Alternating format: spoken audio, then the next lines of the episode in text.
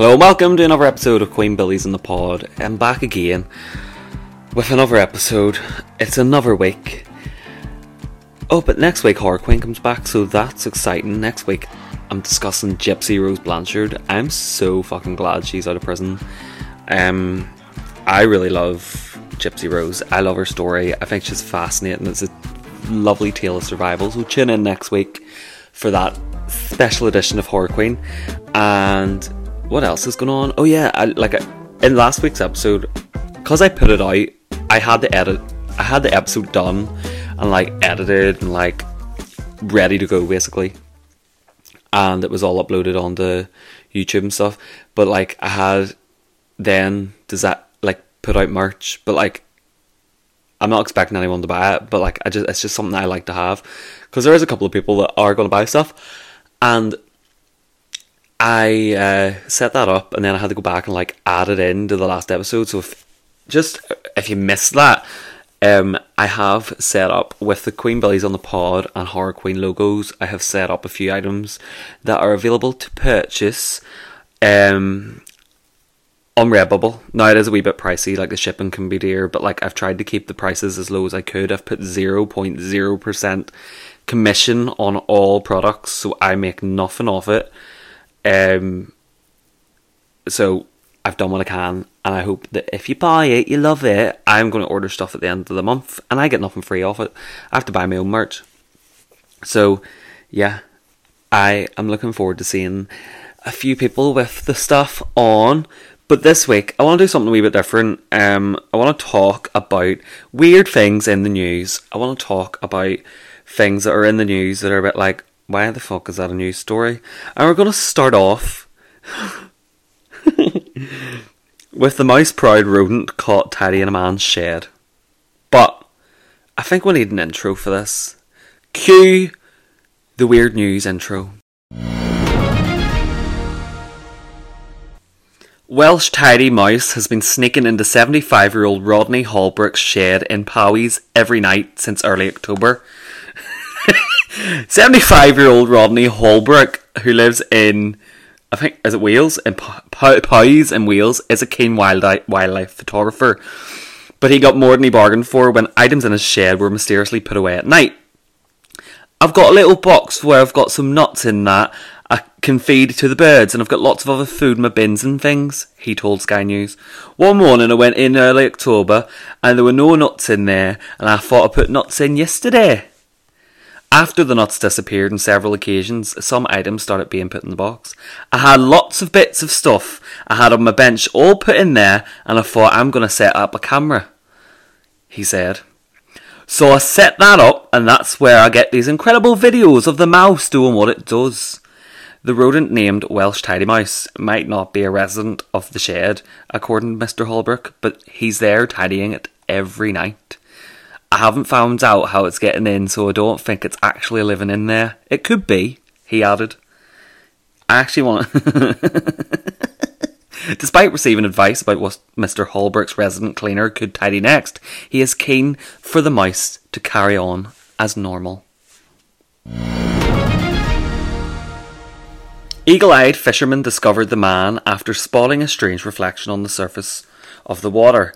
A man who spent nearly 24 hours at sea in New Zealand alerted his rescuers by using his watch to reflect the sun.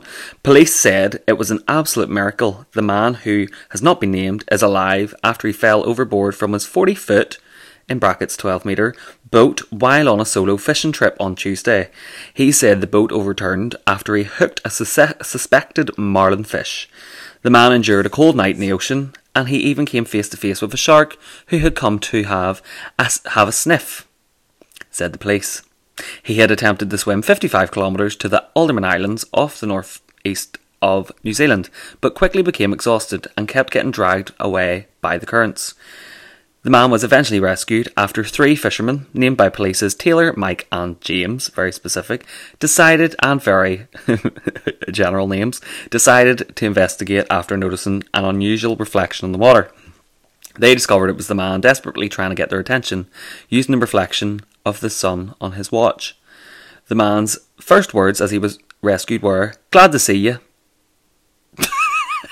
One of the fishermen told the New Zealand Herald.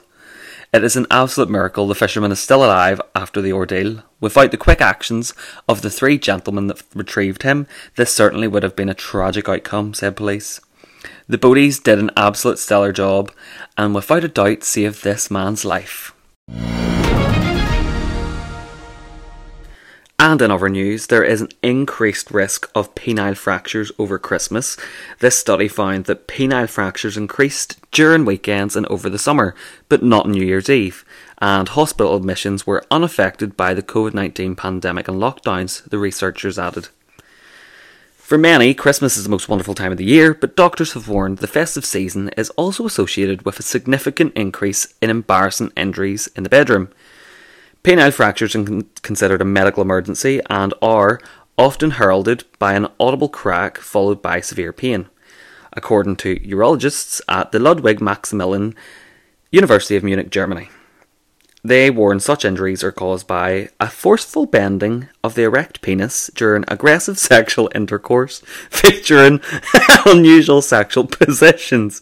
For example, Sky Girl in addition to the audible crack and severe pain, they are also followed by a rapid loss of erection, swelling, and bruising. the team investigated whether the incidence of penile fractures increased during Christmas using German hospital data for 3,421 men who sustained such injuries between 2005 and 2021.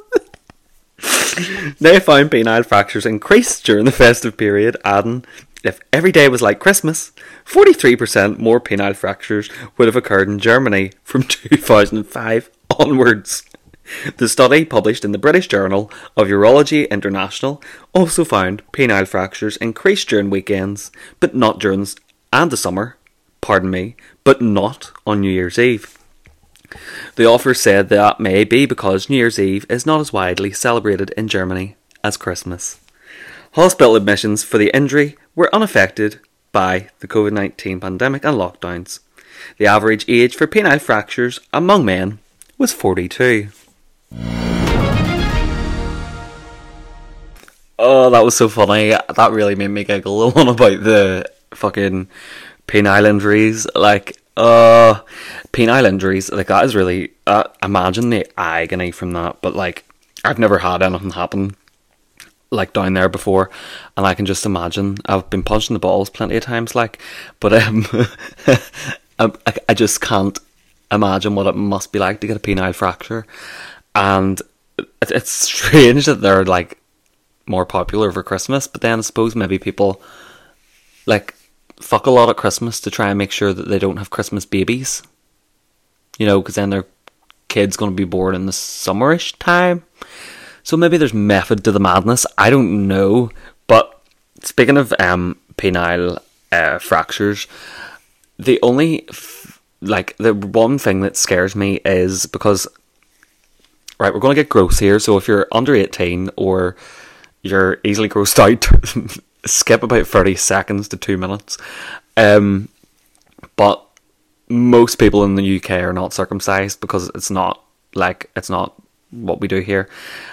And I remember I had a friend who, at the time, her boyfriend, um, they were doing stuff and his banjo string ripped. And if you don't know what a banjo string is, basically, um, it is the piece of foreskin that is attached to the top of the penis and if it rips, oh, that's painful. And also, it bleeds like fuck. and uh, every time I think of that story, it makes me fucking squirm. Like, that must be so painful. It must be worse than having like a rag nail on your fucking finger.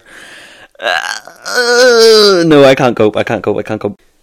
But I just thought I would do that for the crack. I actually literally didn't even think about it. I just got up and thought I'm going to go on to Sky News offbeat and find three stories and just talk about, read them basically, just because they're funny. Some of them are funny, some of them aren't as offbeat as what you would expect. Um, but you can catch all them stories on Sky News offbeat, um, because they're actual articles on the Sky News website. Um, and I actually think I'll do this again because I actually really enjoyed that Um, I just did it for the crack, just because it was something different. But yeah, what can I talk about now? Look, talk about dry January. So we're doing that at the minute, and if you want to donate towards it, which you don't have to, don't feel obliged. Um, you can donate via the link in my bio or the link. Um, it might be in the description actually, as well. But like the other day, I had the biggest cravings just for a drink because I feel like it was near in the weekend. And I was like, oh, I'd love a drink, but I resisted the urge and I didn't do it. And then we've resisted the whole way through, except today I went and put a couple of beers that were from New Year's Eve that were still sitting in the fridge.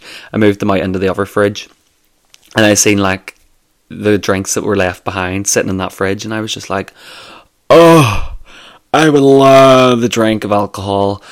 But we're not going to do it. We're going to resist temptation. We're going to resist temptation and we're going to make it till the 31st of January.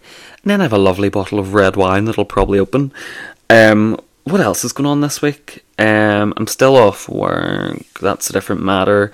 And anything else, anything else. Oh, I've been getting back into my fitness. I've been going walking, aiming for 10k walks a day.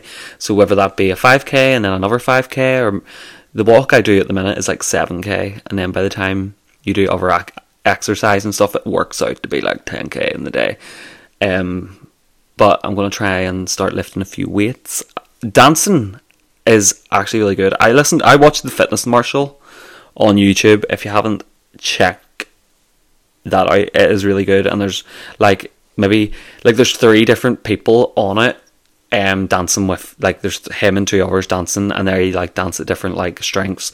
So you don't actually have to copy him you can copy one of the other ones. So it's like basically made for everybody. And it's very fun. And once you get into it it's actually a good way of burning calories if you're a calorie counter. I like to burn at least a thousand calories a day.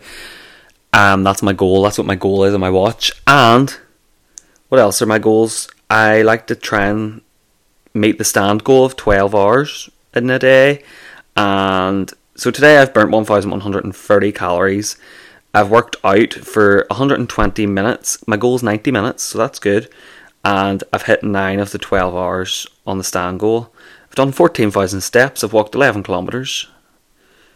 And yeah, so I burnt 200 calories in dancing today, which is very good.